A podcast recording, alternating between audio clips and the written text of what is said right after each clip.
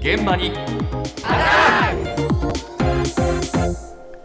今朝の担当は西村篠さんですお。はようございおはようますございます。スポーツコーナーでもあったようにプロ野球はキャンプが始まって、春の高校野球も近づいてきまして、ええ野球の季節になりますが今野球を始めたい野球を続けたい球児たちが大変なようなんです。大変はい、というのもグローブやバットなど道具の値段が高くなっていまして、ええ揃えるのが結構負担ということなんですねそう。なんだ。はい、そんな中、野球部員にグローブの貸し出しを行っている高校があるといういうので、話を伺いました。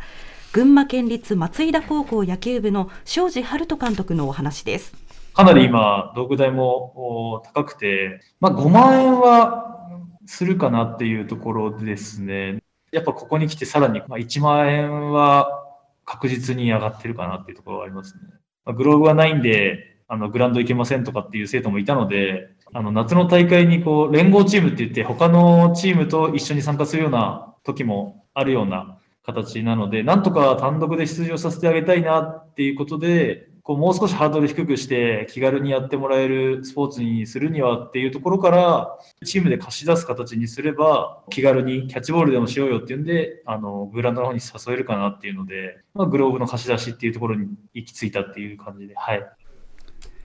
グローブの値段も相当高くなってね。そうなんですよね5万円ですか。ええこれ、ええ革の値段自体が上がっているそうなんですよね。ええ値上げの波がこう野球道具にも来てるということなんですが、多くの学校ではグローブやスパイクは個人で準備することが多いそうなんですが、うん。まあ、いきなりグローブが必要となるとみんな入部をためらってしまうんですね。か。えー確かにまあ続くかどうかわからないのに5万円入っていうのは結構高いですよね。ゃそうだな。うんえそこで野球部の活動費で野球部用のグローブを購入してこの貸し出しをえ始めたそうです。えで今この松井田高校の野球部員は7人なんですけれどもそのうち4人が高校から野球を始めたということでえ。そうなんだ。えええもしかしたらこの4人はこの貸し出し制度というものがなかったら入部をためらっていたかもしれないということなので、うんこのグローブの貸し出しの効果というのは出ているようなんですね。はい。では実際に貸し出し用グローブを使っている2年生の野球部員に話を聞きました。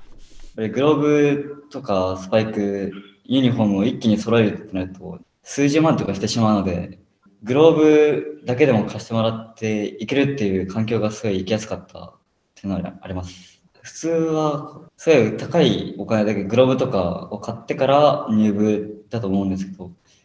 0円から始めれるので、遊び感覚で生きて、ハマるっていう形でした、自分は。高いお金だと母にも言いづらいですし、5万円とかを急にね、要求するのもすごい申し訳なくなって、言いづらくて部活に行けないという環境も自分はあったので、徐々に買っていって揃えるという形が松井田高校ではできたので、すごいありがたく思ってます。ああ、そうか。お母さんになかなか5万ね円すぐ出してって言いにくいよな。そうなんです、ねちょっと切実な思いですよね、ええ。まあ、無事グローブを借りて参加することで入部につながったそうです、はい。でこの選手実はですね中学3年まで不登校だったんですけれども。高校で野球部に入ったことで自信がついて、うん。今では生徒会の役職に就くなど野球に出会って変わることができたそうなんですよね。え。ええグローブの貸し出しっていうのは本当にありがたかったですと話してました。一方ですね高くなっているのはグローブだけではないんです。バットも同じなんですね。そんな中バットのサブスクリプションサービスを行うスポーツ用品店があるというので話を聞きました。千葉県鎌ヶ谷市のスポーツ用品店超野球専門店 CV の中村裕太さんのお話です。まあ、あのバットはかなり高額になってますので、実際の現場でちょっと試して、で、自分に本当に合ってるかどうかっていうのを、えー確認してから購入した人は購入してもいいと思いますし、まあ、出口があるサービスなんですよね。サブスクリプションといっても。永遠とこう、月額料金がかかってしまうっていうサービスではなくて、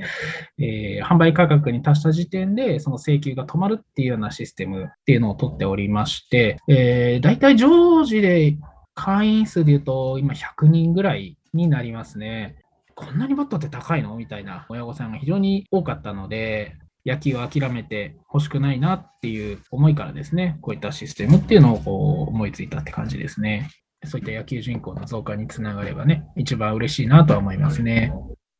うんあの昔野球をね、一度でもやったことがある方はバットってそんなに高かったかなという方もいるかもしれないんですけれどもバットの値段は20年前に1万円で買えた少年用のものが今は4万円くらいにまで上がっているそうなんです。ね、4倍ですからね。そうですね、はい、このバットのサブスクは月額2500円から6000円で自分に合わないと思ったら解約をしてでバットを返却してでまた次のサブスクで試せるという仕組みなんですね、まあ、とても手軽なのですでに延べ2000人ほどが使っているということでした。へまあ、随分このところこういう新しい試みがね、はい、広がってきたっていうのはいいことだと思いますよね。